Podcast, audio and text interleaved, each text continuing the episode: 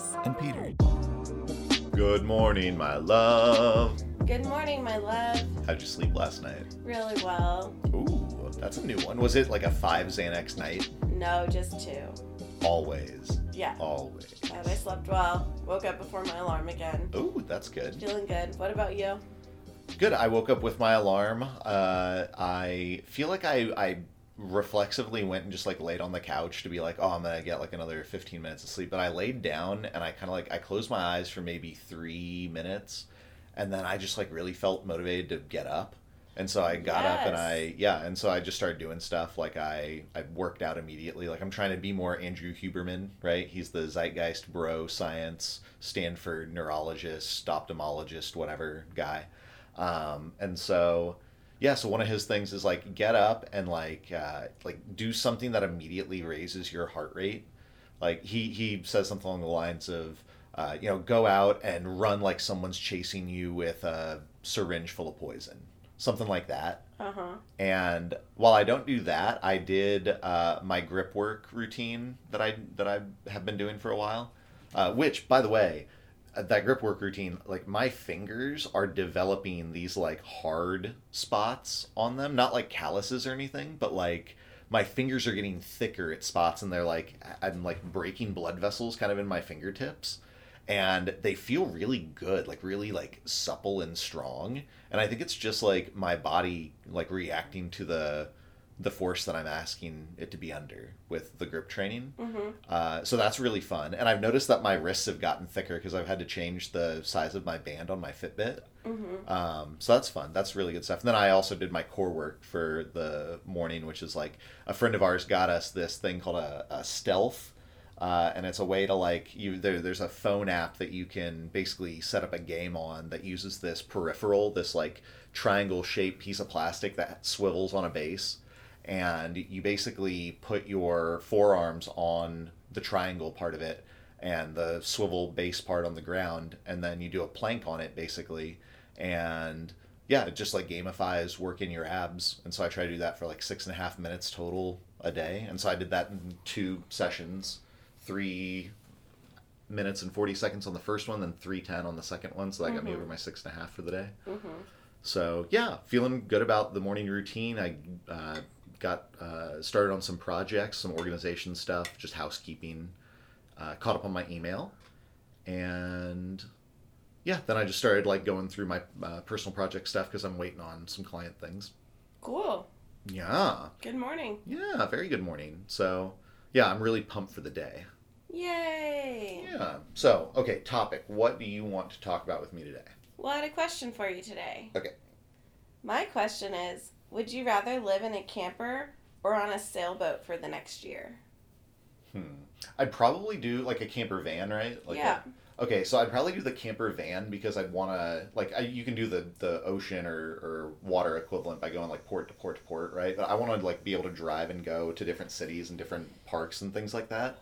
Um, when I was younger, when I was in my early twenties, you know, the kind of like the Korea and like first tech job era, there was a time where I kind of flirted with the idea of work like doing um like digital nomad stuff like uh, get a, a satellite enabled internet card for my laptop so i could work anywhere and then just go camping for weeks at a time and just still be able to do my digital marketing work but this was before covid and this was you know i mean this was god what 12 years ago now at this point uh, so working remotely was not the norm and i've known people i've been actually really close to some people who have made it work but they did it a little bit later. They did it maybe five after five years after I was thinking about starting to do it. Not that I was like early on it or anything. I got really inspired by a guy who writes a blog who I've talked about before, Tynan.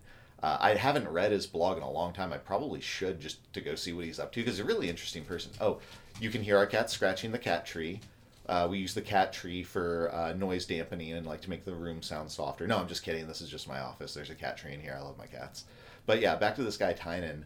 Uh, one of the things that really inspired me about him is that he led or he leads a really unconventional lifestyle. He went he's the kind of person who like went to a semester of college dropped out like did his own thing. He was a professional poker player for a while and he's just like he he writes uh, ebooks and he does a, a few various other things. I think he like leads workshops now on how to do certain things.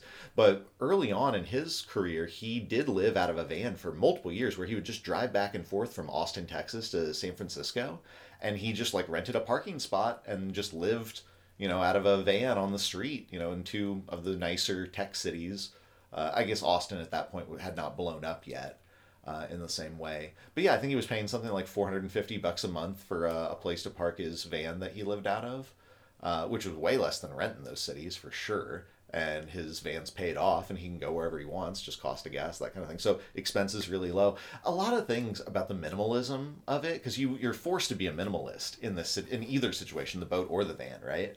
And that's something that's jived with me for a long time you know? Up until recently i hadn't wanted to really accumulate stuff.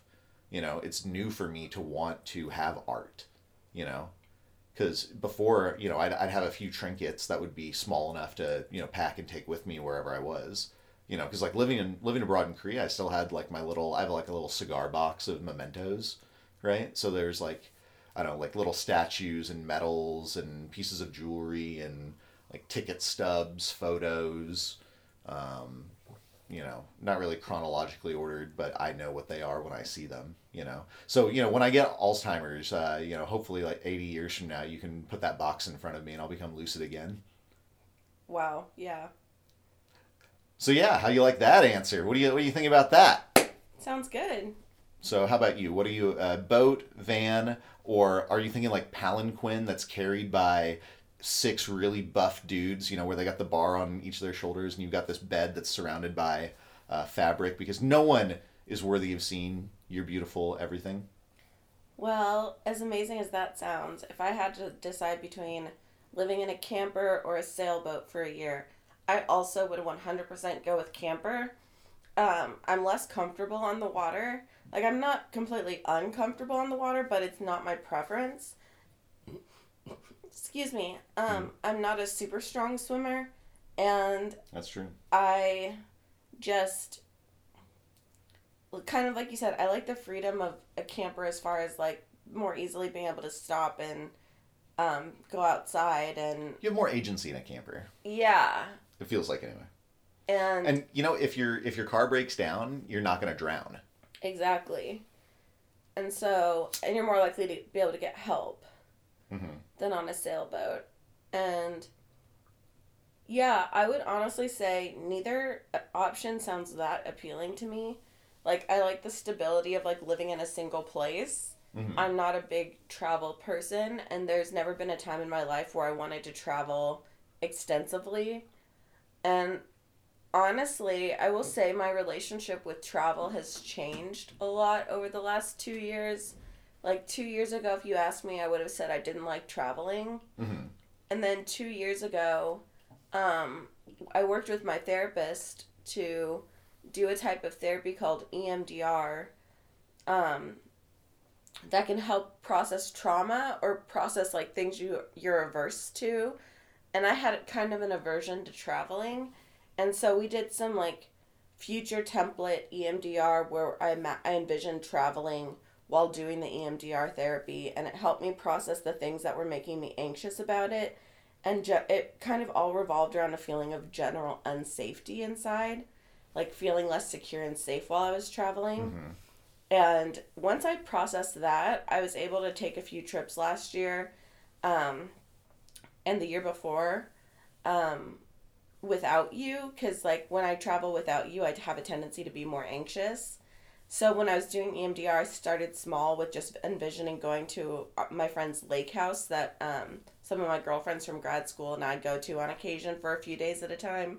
And i just imagined being there and feeling safe and secure even though you're not there and um, did emdr around that and then I just have envisioned like taking a plane because I had a trip planned to New York last early last year with my mom and my sister, and I like basically envisioned the trip in my mind while doing EMDR, and like it helped take away some a lot of the anxiety around it, and I ended up having a great time on the trip. Yeah. I was able to go to Florida with my girlfriends for like a week a couple years ago and not be anxious there. Um, but I will say that the most, like, no trip has changed my view of travel like Bora Bora did. Mm. Granted, you were there with me as well. But I just remember, like, feeling completely at ease, completely safe, and completely peaceful. Mm. And it was the first time I'd ever felt that serene while traveling. And so I'm really grateful that we had the opportunity to take that trip. I'm really grateful I had the opportunity to experience travel in that way. And it's kind of motivated me to want to travel more moving forward. Mhm. Probably not spending a year in a camper or a No. year on a sailboat, Not but at like this point. a week or two of travel s- is sounding like more and more appealing to me.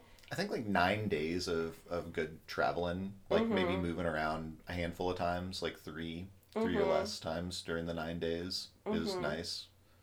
With a like you know a couple, you know, just as many three big things that you're trying to do. Yeah, and then I'm Yeah. getting back with a couple days of recovery time. Yep. Because I like to recover after a trip. Yep. Before jumping back into work. Yeah, so it's like a short two weeks or a long one week. Yeah. Kind of thing. Yeah, yeah. I'm I'm totally in the same boat, especially with where we're at in life, where we've got you know certain financial and professional goals and things like that. So Yeah. So yes, out of the two, I would definitely pick camper. I think it would be a good experience for me. What you were saying about you have to be a little bit more minimalist because you have Mhm. to pack light if you're in a camper.